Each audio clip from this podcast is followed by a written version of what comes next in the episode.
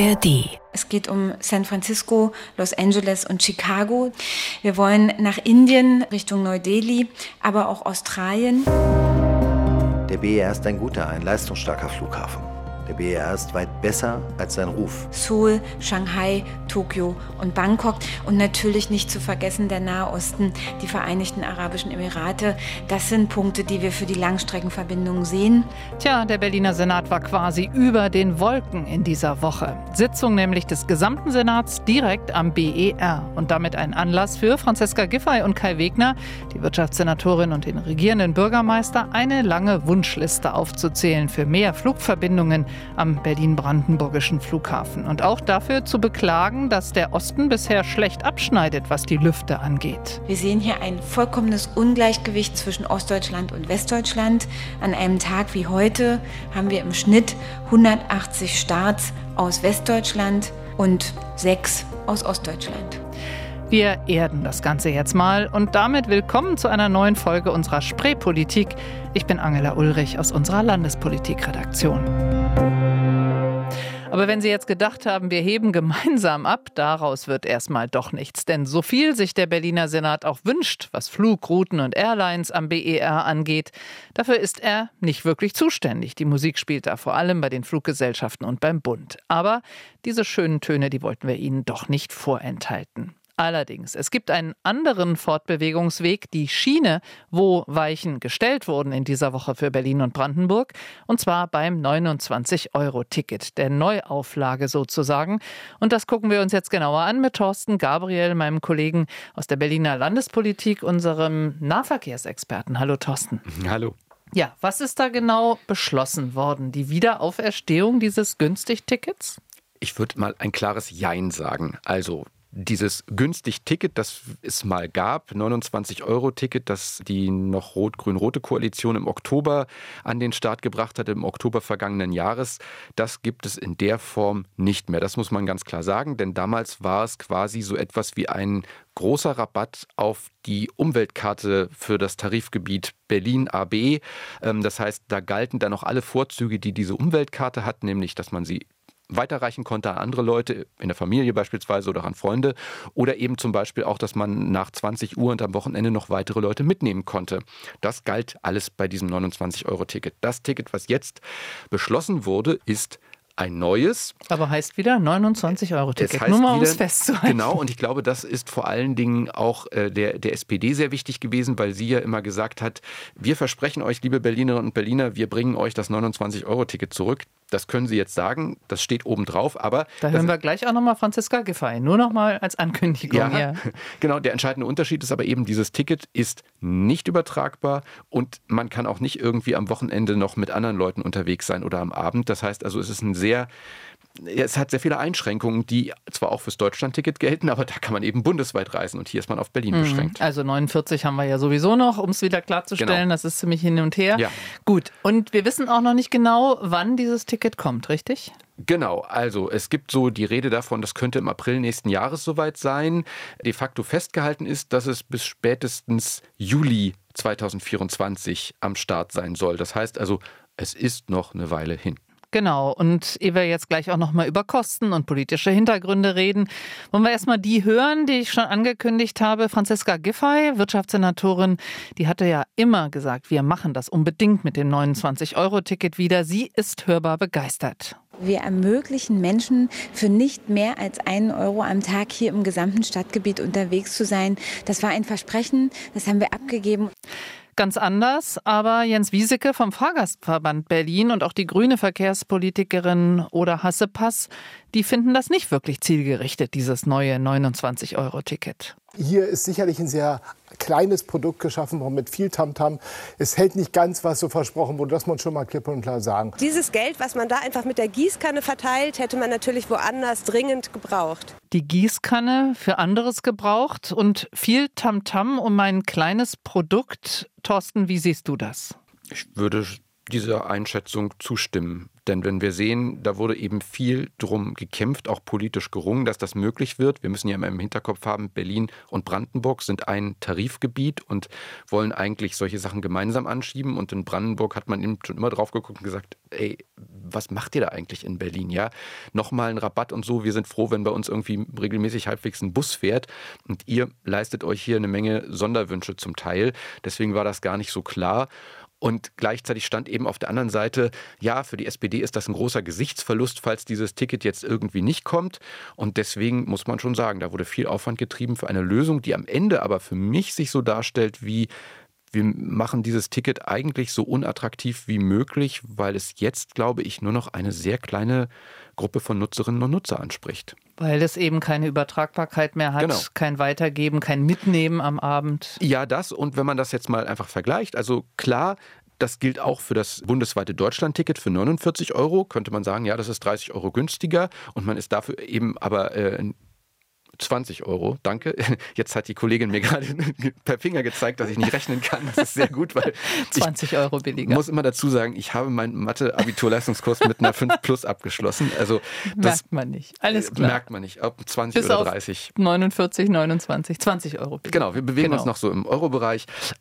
ähm, auf jeden Fall, ähm, ja, das ist günstiger. Aber wenn man jetzt zum Beispiel sieht, äh, viele Menschen sind in Berlin auch unterwegs mit einem Jobticket. Das ist ein rabattiertes Deutschlandticket. Das heißt, damit kann ich deutschlandweit fahren und das landet ungefähr bei den meisten, wenn die Firmen es nicht noch weiter runter rabattieren, bei so 33, 34 Euro. Da stellt man sich dann schon die Frage, die werden ganz sicher nicht ihr Firmenticket aufgeben, um dann für 29 Euro nur in Berlin unterwegs zu sein. Mhm. Franziska Giffey argumentiert jetzt, es gibt eben auch viele Rentner zum Beispiel oder andere, die dieses Jobticket nicht haben. Für die ist dann diese 20 Euro Ermäßigung schon gut, weil die ja auch nicht jeden Tag an die Ostsee fahren wollen oder so. Aber wenn wir mal auf die Kosten gucken, was ja auch Oda Hassepass von den Grünen eben im O-Ton angesprochen hat, das Geld hätte man vielleicht auch woanders gut anlegen können. Das sind ja geschätzt um die 250 Millionen, die Berlin dafür aus ausgeben will. Gießkannenprinzip, hätte man es zielgerichteter denen, die es wirklich brauchen, anders geben können? Wie schätzt du das ein? Naja, man hätte ja schon, und so machen das auch andere Verkehrsverbünde, sagen können, wir nehmen das Deutschlandticket als Basis, also das bundesweite, und rabattieren das eben für bestimmte Gruppen. Also man hätte ja sagen können, wir bieten dafür eben ein rabattiertes Seniorenticket als Deutschlandticket an. Das wäre zielgerichteter gewesen, zum Beispiel. Oder auch andere Gruppen. Wir haben ja auch die Diskussion ums Semesterticket gehabt, was ja irgendwie so ein bisschen fast unterm Radar gelaufen ist, wo man festgestellt hat, oh, wir haben ja noch Studierende, äh, was machen wir denn mit denen? Also da hätte es schon genügend Gruppen gegeben, bei denen man hätte sagen können, okay, wir gucken mal, wie wir die damit mit eingegliedert kriegen. So ist es in der Tat Gießkanne.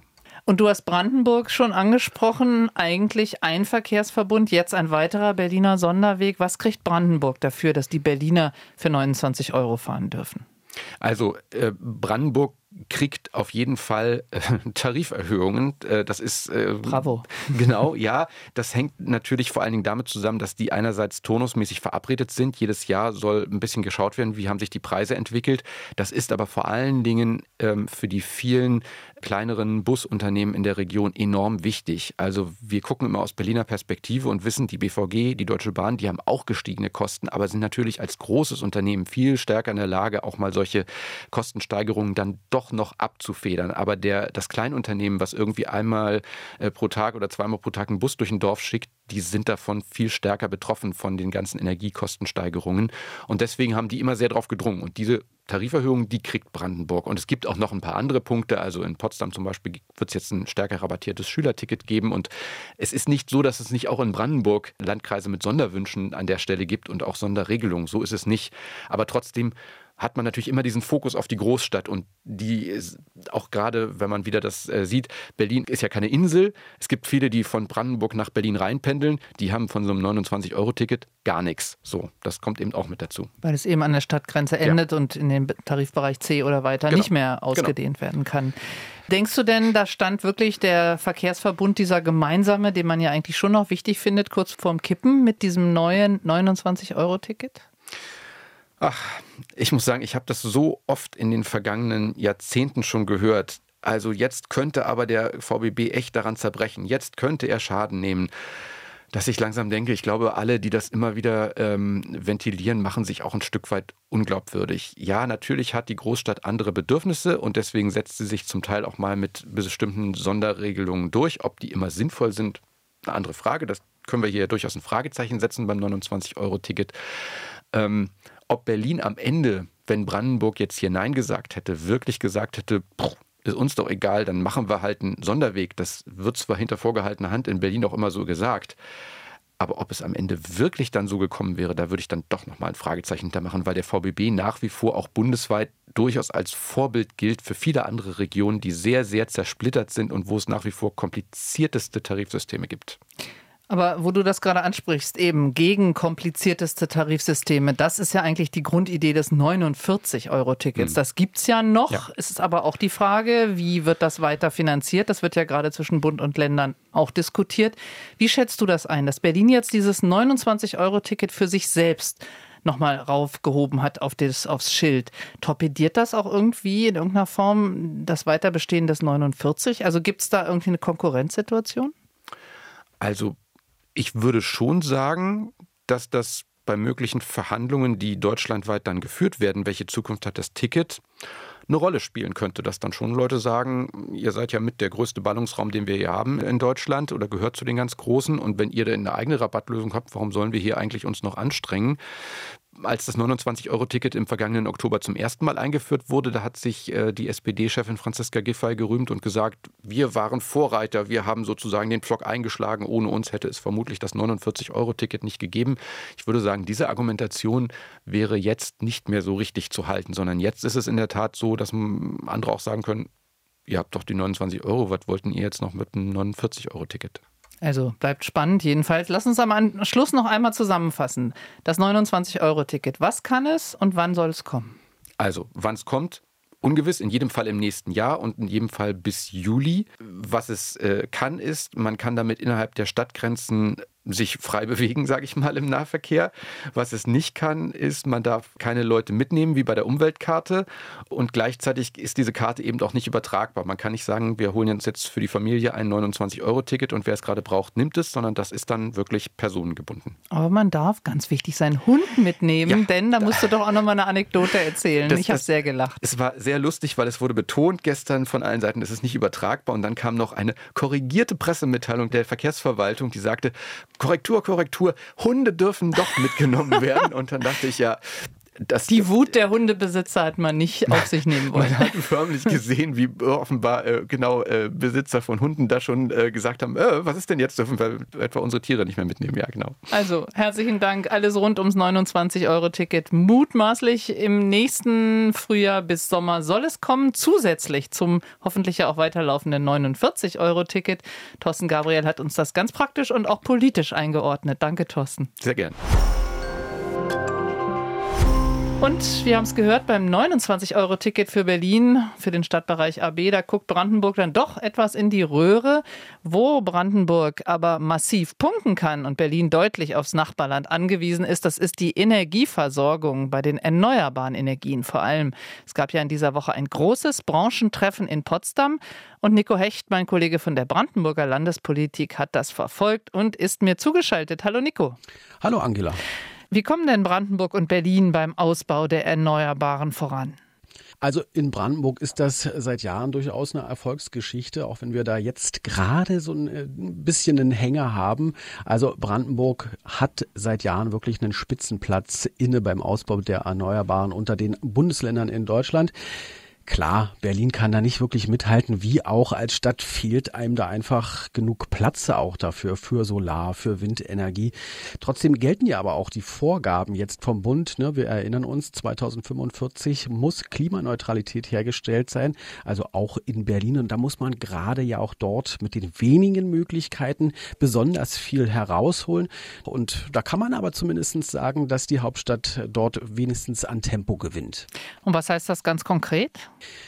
Also ich glaube, klar wird, wenn wir auf die Anteile des Stroms, die beide Länder gewinnen aus den erneuerbaren Quellen, gucken, wie groß der jeweils ist an dem eigentlichen Stromverbrauch. Aktuelle Zahlen gibt es dafür von 21 für Berlin. Da haben wir gerade mal circa 5 Prozent. Brandenburg hatte da schon einen Anteil von 41,6.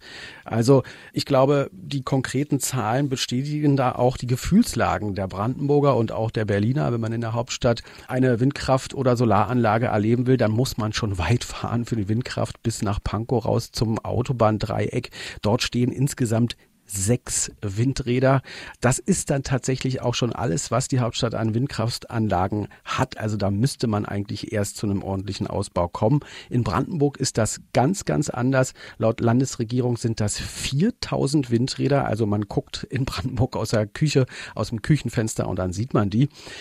61.500 Solaranlagen und 454 Biogasanlagen. Also eigentlich ist man rein rechnerisch, Angela, schon mhm. so weit, dass man den Strombedarf im Land aus Erneuerbaren decken könnte. Naja, und man versorgt ja durchaus andere mit und eben nicht nur Berlin. Aber wenn du sagst rein rechnerisch, dann schwingt da doch ein bisschen durch, dass gerade Windenergie auch zu einer Art Sorgenkind geworden ist. Was steckt dahinter?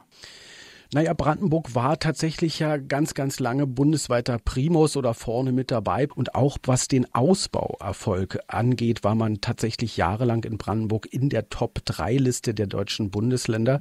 Aber jetzt im Jahr 23, da klemmt's dann tatsächlich. Wir haben in Brandenburg im ersten Halbjahr nur 28 neue Anlagen bauen können. Also zum Vergleich, das hat Niedersachsen im ersten Quartal geschafft. Ausbau Meister jetzt für dieses halbe Jahr war Schleswig-Holstein mit tatsächlich 128 Anlagen. Also da kann man drauf gucken, da ist ein gehöriger Unterschied gerade. Und woran liegt das?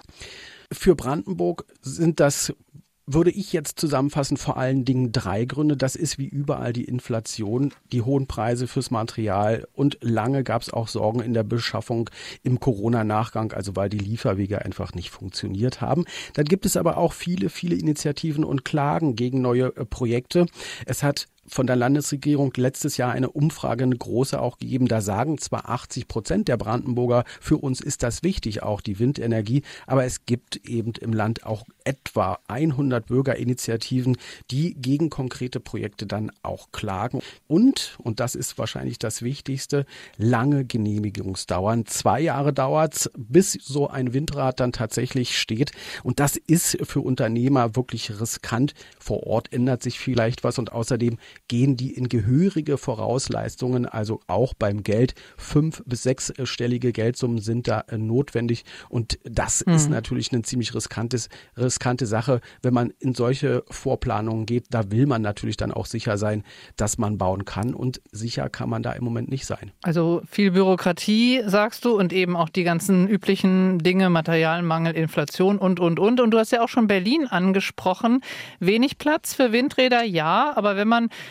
einem Brandenburger Unternehmer, den ihr da auch befragt habt, zuhört, Jan Teut, der hat ja in Berlin schon mehrere der bisher nur sechs Windräder gebaut und der sieht da doch durchaus Potenzial. Wenn Sie sich das Gebiet in Berlin detailliert anschauen, gibt es da vielleicht Potenziale von weiteren 25, wenn es ganz gut laufen könnte, vielleicht auch 30 Windräder in der heutigen Leistungsklasse.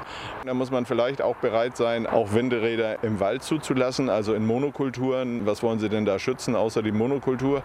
Also Berlin deutlich zu zögerlich ähm, bei der Windkraft. Kam das auch raus beim Kongress in Potsdam?